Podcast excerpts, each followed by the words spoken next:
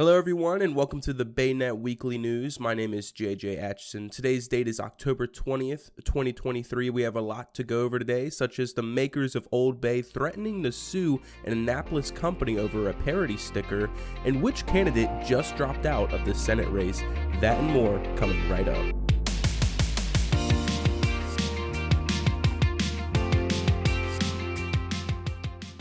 So apparently, Old Bay doesn't find us funny and they do not approve of certain herbs.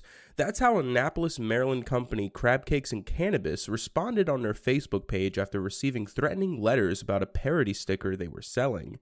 The company, which sells a variety of Maryland themed cannabis clothing and accessories, created a sticker with the words 420 Bud on it.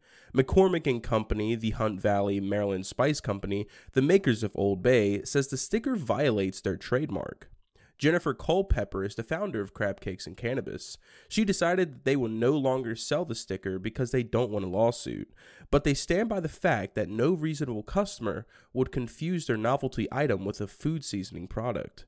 When a large business bullies a small business through costly litigation, it makes standing up for your rights nearly impossible, says Culpepper. Regardless, we still love Old Bay. Our parody sticker was intended to pay homage to the Maryland brand, not to tarnish anyone's reputation. While the company is disappointed to discontinue the sticker, it remains committed to the mission of spreading joy and creating community among Maryland cannabis enthusiasts. On October 19th at 11:47 a.m., multiple fights occurred inside Henry Lackey High School. Numerous patrol and school resource officers responded to break up the altercations. The school resource officers initiated an investigation. At this time, it is not immediately clear if the fights were related.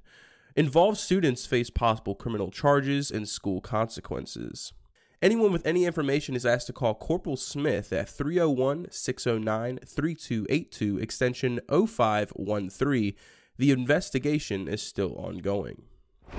The Prince George's County Police Department's Collision Analysis and Reconstruction Unit is actively investigating a fatal pedestrian collision in Fort Washington. The deceased pedestrian is identified as 77 year old Fode Salim of Fort Washington. On October 19, 2023, at approximately 7 a.m., officers responded to the 6800 block of Bock Road. The preliminary investigation revealed the driver of a sedan was traveling southbound on Bock Road when, for reasons under investigation, struck the pedestrian in the roadway. The pedestrian was taken to a hospital where he was pronounced deceased a short time later. The driver of the striking car remained on the scene.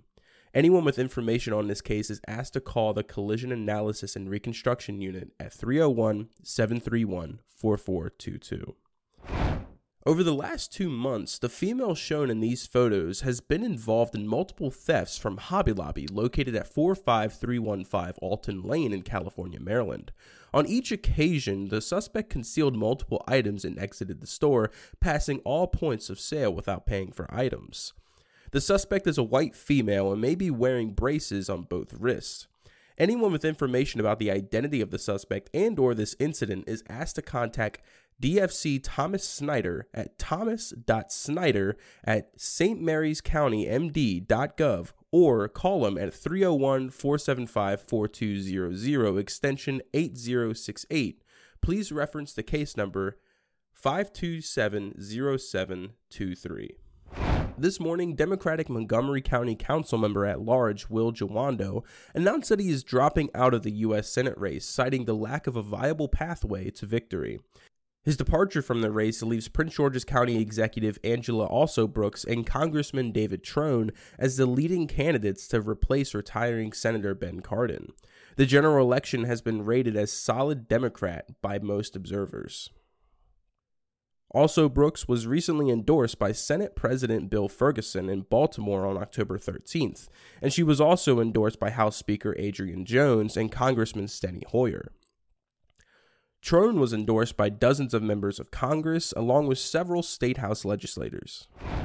This weekend, Wes Rice and the Copper Pennies will be holding a tribute for the ages for the one and only Lynyrd Skynyrd at the Rex Theater in Leonardtown.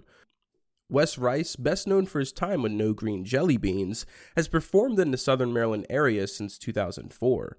Rice, a Skynyrd fan for most of his life, dreamed about performing a show like this for a long time.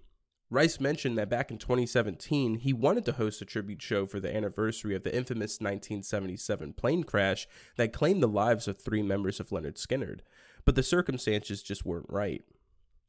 However, during a conversation about Skynyrd with George Matthews of the Copper Pennies in March of this year, Rice realized that the anniversary fell on a Friday, prompting the idea of finally hosting the tribute show. When tickets officially went on sale in June, almost five months away from the show, the show completely sold out within just five hours, which prompted the Rex to add a second night. Since then, the Rex has also added 50 extra tickets to each show, the group will perform 20 songs each night, and each night will have a different set list. So you might hear some songs on Friday that you won't hear on Saturday. But your classics like Free Bird and Sweet Home Alabama will, of course, be played on both nights. Rice said he is most excited about performing Don't Ask Me No Questions. For ticket info, head to the Rex's Facebook page. And that's all we got for you this week on the BayNet Weekly News. Again, for more information on every single article that we went over today, make sure you click the specific links down in the description below. And of course, have a wonderful weekend. I know I will because Spider Man 2 just came out. I mean, I don't know if you guys are into video games, but if you are, you know what I'm talking about. So uh, I'm going to have a great weekend. I hope you have a great weekend, and we'll see y'all next week.